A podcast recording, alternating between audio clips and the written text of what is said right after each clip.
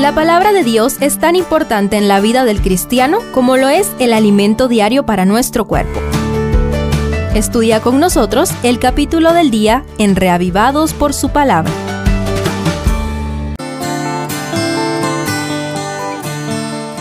Juan 10 parece dar respuesta al capítulo anterior cuando los fariseos fracasaron ante la curación del ciego de nacimiento y entonces recurrieron a insultarlo y expulsarlo injustamente de la sinagoga. De ahí resultan los contrastes de este capítulo que estudiaremos en tres partes. Primero, el ladrón de ovejas. El maestro denuncia el pecado de haber excomulgado al ex no vidente a través de una alegoría donde contrasta la forma de actuar de un ladrón de ovejas con la de un pastor. Además, contrasta la relación que tienen las ovejas con estas dos figuras. Según indica el contexto, el verso 21, es claro que los judíos habían actuado como ladrones de ovejas porque sacaron a un alma del rebaño y luego ésta se vio obligada a huir de ellos. Por el contrario, Jesús había actuado como un verdadero pastor al buscar al recién expulsado y mostrarle el verdadero camino de la salvación, es decir, que debía creer en el Mesías, como vimos en el capítulo 9 versículos 35 al 39. Sin embargo, esta primera sección termina diciendo, ¿No entendieron qué era lo que quería decir? De acuerdo al verso 6. ¿O no querían entender? Segundo, el buen pastor. La ceguera espiritual de los judíos obligó a Jesucristo a ser más claro y directo en el discurso central de este capítulo, que subdividiremos en cuatro partes marcadas por la frase yo soy. 1. Yo soy la puerta de las ovejas. Todos los que antes de mí vinieron, ladrones son y salteadores, pero no los oyeron las ovejas. Como dicen los versos 7 y 8. De esta manera declara que Él es la única verdadera entrada al redil espiritual. Todo otro camino es falso y quienes lo enseñan, falsos maestros. 2. Yo soy la puerta. El que por mí entre será salvo. Como dice el verso 9. Aquí también contrasta su misión con la de Satanás y sus secuaces.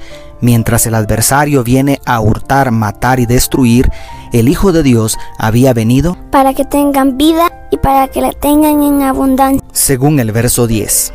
3. Yo soy el buen pastor. El buen pastor su vida da por las ovejas. Declara el verso 11 dijo estas poderosas palabras para contrastar su sacrificio con la cobardía de los dirigentes de la nación que abandonarían a las ovejas en las garras del lobo, como dicen los versos 12 y 13. Y 4.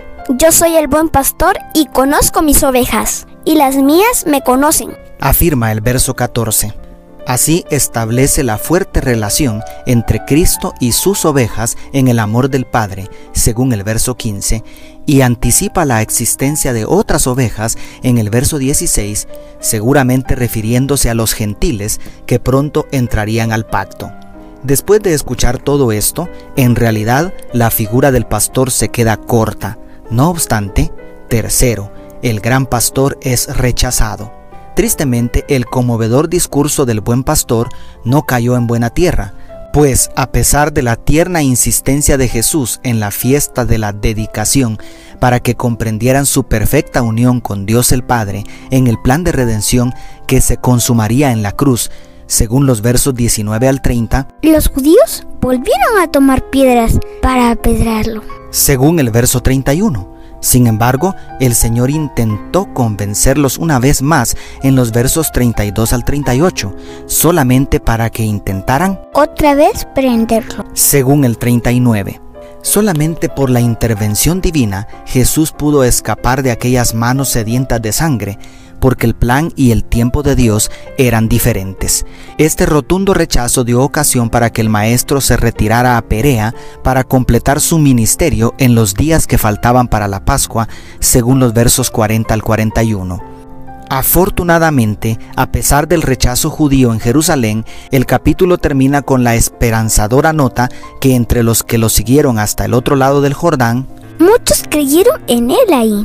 Según el verso 42. En otras palabras, al mismo tiempo que muchos lo rechazaron, otros muchos creyeron en él. ¿No es lo mismo que está sucediendo en nuestros días?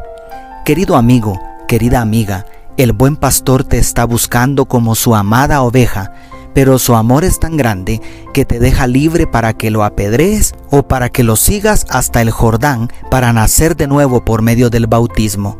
¿Qué decides? Dios te bendiga.